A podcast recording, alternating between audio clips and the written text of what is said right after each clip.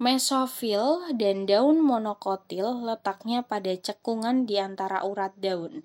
Mesofil daun monokotil tidak berdiferensiasi.